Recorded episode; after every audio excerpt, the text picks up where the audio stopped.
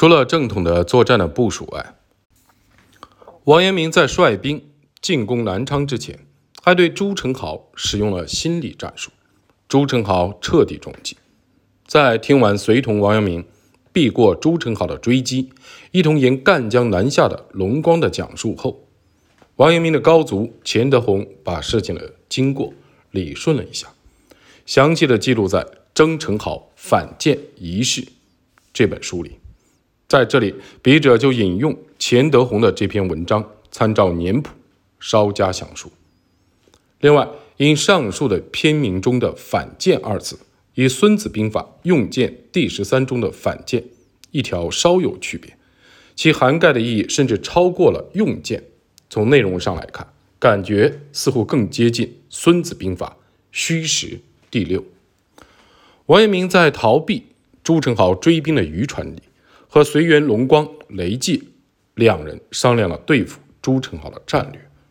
朱宸濠当时大言不惭，说要立刻率军攻占南京，再去北京。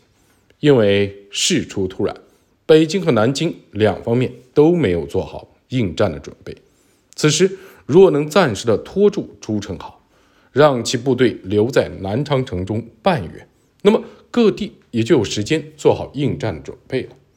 为此，王明首先假造了一封由总督两广总制军务的都御史杨旦发出的紧急公文，说是奉兵部尚书王琼和督察院右副都御史严宜寿之名，率领狼达土兵四十八万，前往江西首府，命令沿途各军衙备好粮草，支援行军。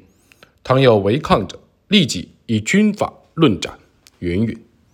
王阳明让雷继派机灵之人带着这些伪造的公文前赴南昌，想办法让这些伪造的公文落到朱宸濠的手里。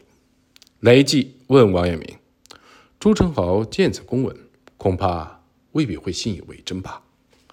王阳明说：“就算他不信，至少也会心生怀疑。”雷继道：“朱宸濠。”肯定会起疑的，王明笑道：“他只要一迟疑，那么就大势已去。”接着，王明又思考了一会儿，叹气道：“哎，一直以来，周正好对百姓进行惨无人道的迫害。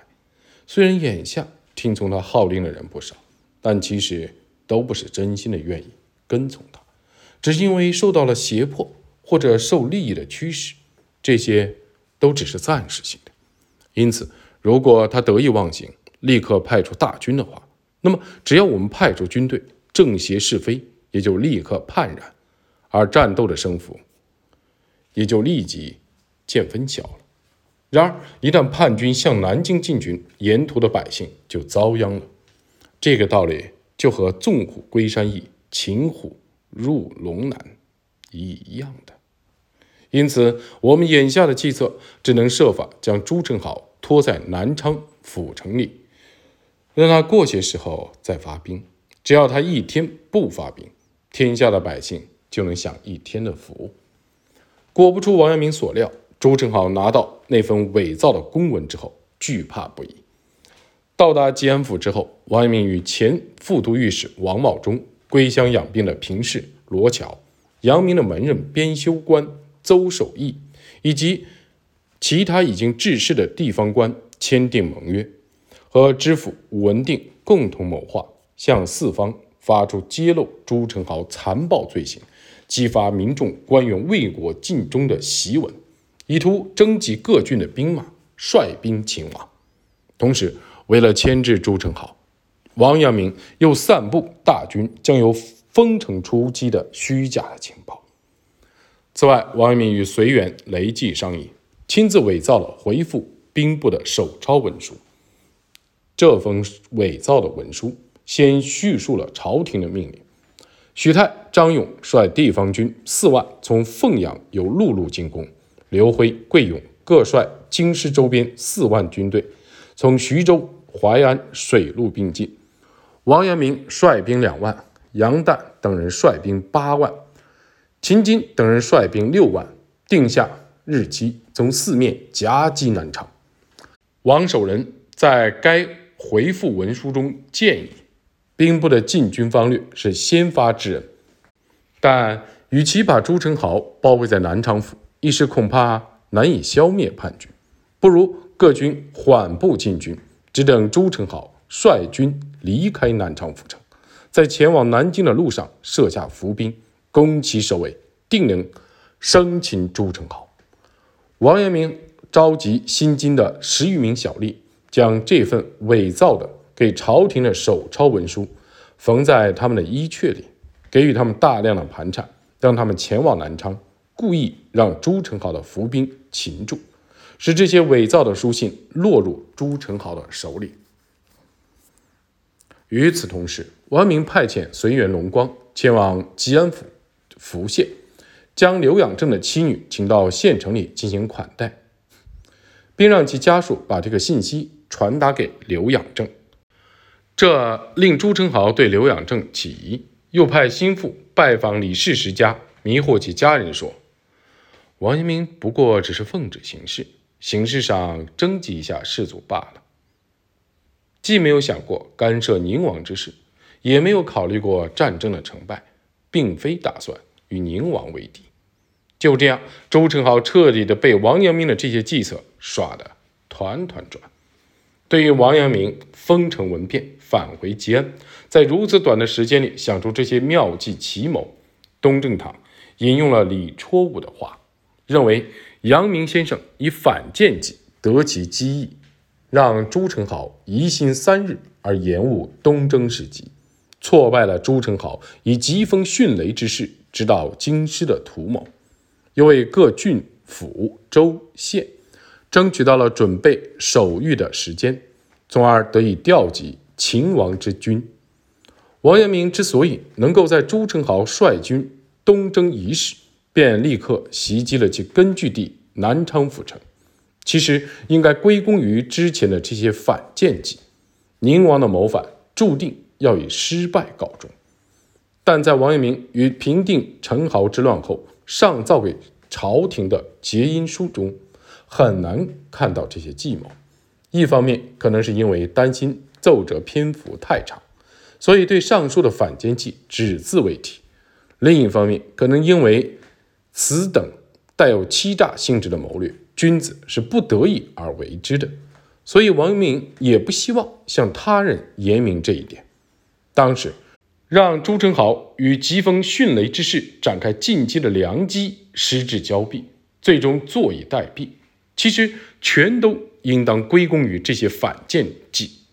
然而，世人在奏折中能够查知的，只有写在奏折上功勋，却无法得知奏折背后的这些事情。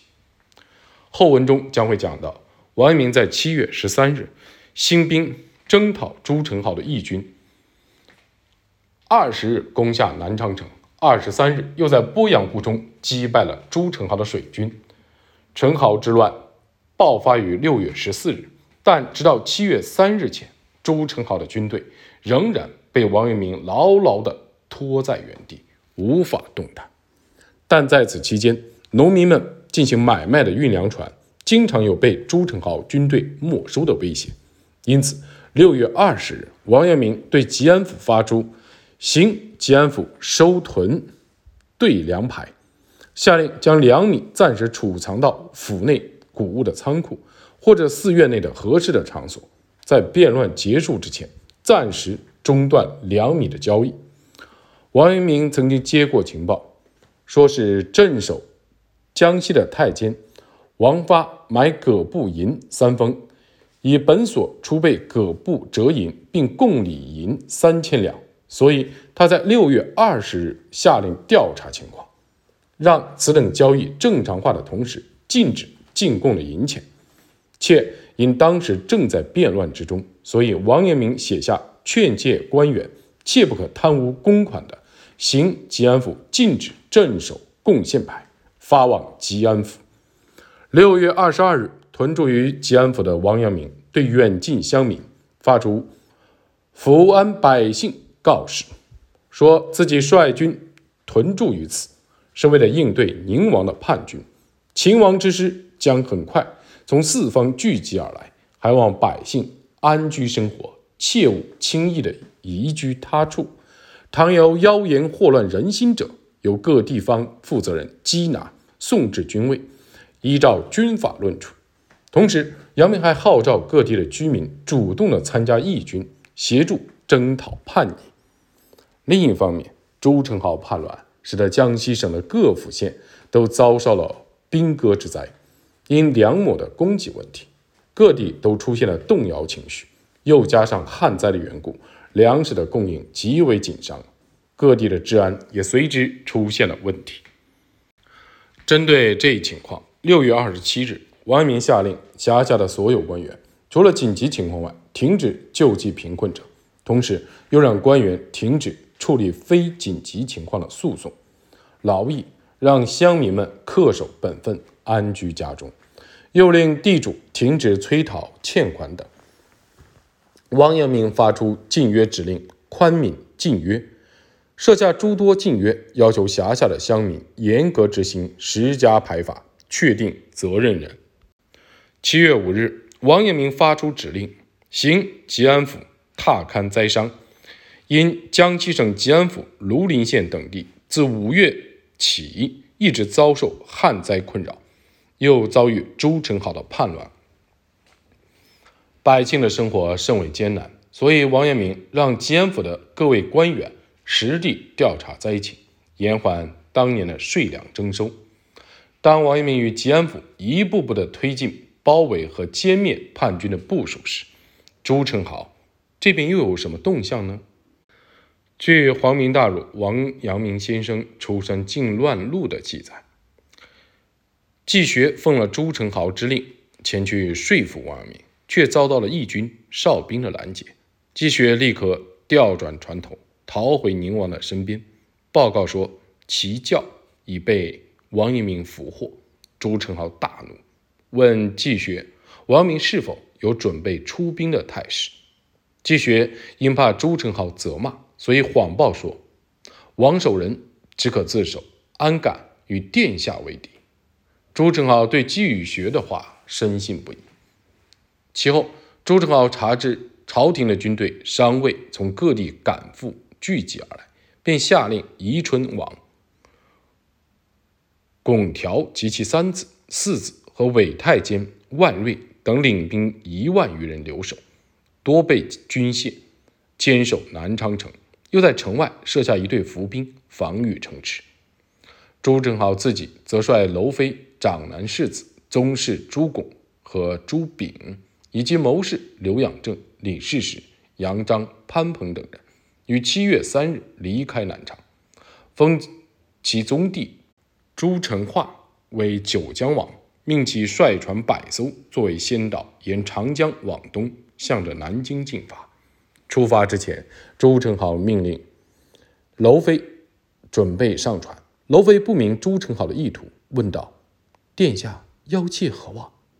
朱宸濠回答说：“今日太后娘娘有旨，许各宗亲王前往南京祭祖，我同汝一往，不久便回。”当时娄妃虽然半信半疑，但还是跟着朱宸濠走了。上船之前，朱宸濠先设下祭坛，祭拜了长江之神，斩杀了起事时抓获的瑞州府知府。王以方用以祭天，在往供桌上进献贡品时，放祭坛的桌几案突然折断，王以方的头和腿跳起，落到了地上。朱宸濠见状，心生恐惧，立刻下令将其头和腿扔进长江。在船队即将出发之时，天气突变，乌云如墨，天色漆黑，疾风骤起。暴雨倾盆，雷鸣电闪，乘坐于先锋船上的朱成化被雷劈死。朱宸濠心中郁闷，悄然不乐。李世石见状，忙说：“事已至此，殿下能驻守否？”朱宸濠道：“天道难测，不足虑也。”随后命人拿来酒水，痛饮一番后，大醉而卧。醉卧时。朱宸濠梦见自己手执铜镜，观看容貌，镜中自己头发白如霜雪，于是大惊而醒。醒来后，朱宸濠叫来方士徐钦为他解梦。徐钦低头沉思，之后抬头向朱宸濠道贺道：“殿下贵为亲王，而梦头白乃皇子也，此行必取大位。”此时，朱宸濠所率士卒六七万人，号称十万之众，船队抢掠路上所有的官民船只。并将船只武装起来，插上了旌旗，一路向东，其队列长达六十余里，足以遮蔽长江的江面。有一篇描述当时情景的诗文：“杀气凄凄红日蔽，金鼓齐鸣震天地。猛冲压浪鬼神惊，金势凌空标虎踞。流言管蔡。”似波翻，争锋楚汉如儿戏。南疆人力胜天心，一朝扫尽英雄气。